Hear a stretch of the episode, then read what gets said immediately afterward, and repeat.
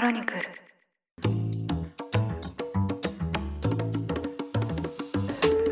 おはようございます。6月27日月曜日。ニュースコネクト。あなたと経済をつなぐ5分間。パーソナリティの野村貴文です。この番組では1日1つ5分間で世界のメガトレンドがかかるニュースを解説していきます。朝の支度や散歩通勤家事の時間などにお聞きいただけると嬉しいです。さて私はですね地方出身で首都圏で現役で働いている身なんですけど、まあ、そういうふうにですね2つの場所を経験するとですね、まあ、日本で都市部と地方ではかなり仕事や子育てに関する価値観が違うなと感じることがあります。まあ、それがですね、まあ、政党の支持率に現れていたりもするんですけどただ世界を見渡すとですね日本国内の価値観の差異というのはまだまだそんなに大きくなくてですね、まあ、まるで一つの国の中に異なる二つの世界があるかのようなですねそういった事例に出くわすことがあります。その一つがアメリカでしてこうかなりですねアメリカの分断というのもかねがに指摘をされているんですけど今日はそんなニュースを取り上げたいと思います。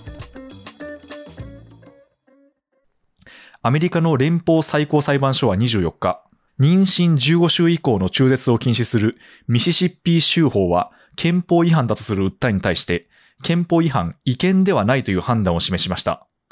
これによって全米のおよそ半数の州で中絶が厳しく規制される見通しになりました。今回の判決は長らくアメリカの人工妊娠中絶の基準となっていた1973年のロー対ウェイド判決について判断を覆したことになります。このロー対ウェイドの判決なんですけど、これはもともと中絶を行って逮捕された医師が原告となりまして、検事を訴えた裁判で、当時最高裁判所が中絶禁止を違憲とする判決を下していました。この判決がきっかけとなって、アメリカでは長い間、人工妊娠中絶は合憲として運用されてきました。ただ、アメリカでは州の権限が強く、数年前から保守派が多数を占めるオハイオ、ケンタッキー、ジョージア、ルイジアナなどの州で中絶を禁止する州法が成立していました。この人工妊娠中絶なんですけど、アメリカでは国を二分する論点となっています。傾向としては、特に宗教右派などの保守派は中絶に対して絶対に反対という姿勢を示していまして、一方でリベラル派は容認する人が多いという状況です。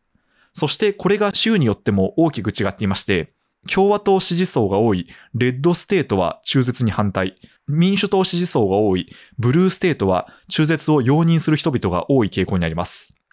今回の判決についても、プロライフ、つまり生命を支持する中絶反対を意味する活動家は、この判決によって数千の胎児の命が助かると歓迎する姿勢を示しています。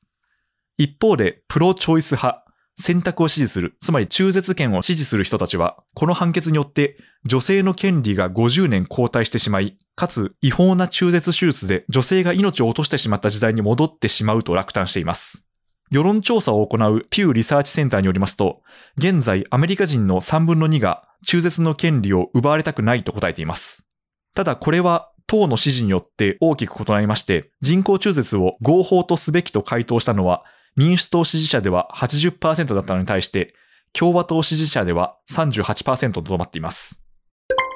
で、今回ですね、最高裁判所が判断を示したんですけど、最高裁判所の判事の構成自体が政治性を帯びていることが指摘されています。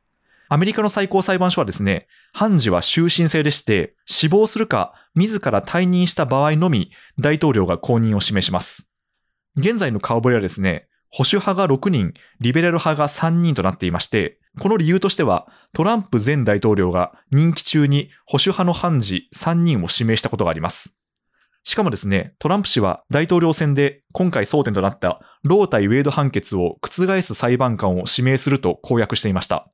まあ、そのため、今回の判決についてもトランプ前大統領が声明を発表しまして、今日の判断は私が国民に約束した通り、高く評価されている3人を最高裁判事に指名し、承認させたからこそ実現したのだと、自らの功績を強調しました。一方で、民主党のバイデン現大統領は、裁判所と国にとって悲しい日だ。この極端な判断のせいで、女性が性暴力によって妊娠させられた子供を産まざるを得ない状況になってしまう。中絶の権利を守らなくてはならない。それを実現するための政治家を当選させる必要があると述べまして、この最高裁の判断を非難するとともに、秋の中間選挙で民主党への支持を訴えました。で、今後の影響なんですけど、BBC は1973年のロー対ウェイド判決が覆されたことによって、26の州で中絶規制が強化される可能性があると指摘しています。また一方で民主党支持者が多いカリフォルニア州やニューヨーク州など中絶権が守られている20州に中絶が禁止された州から女性が移ってくるのではないかと分析しています。で、この BBC の記事がですね、まあ、くしくも結びのコメントで書いているんですけど、今のアメリカは異なる2つの国が入った1つの国のように思える、全く別々の価値観や心情や目標を持つ2つの部族が住んでいる1つの国だと書かれています。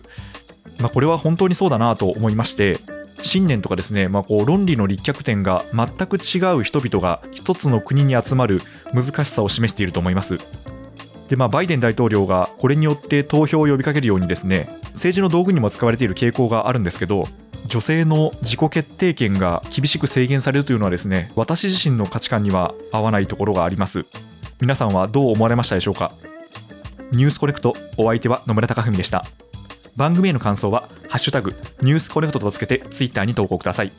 もしこの番組が気に入っていただけましたらぜひフォローいただけると嬉しいです。それでは良い一日をお過ごしください。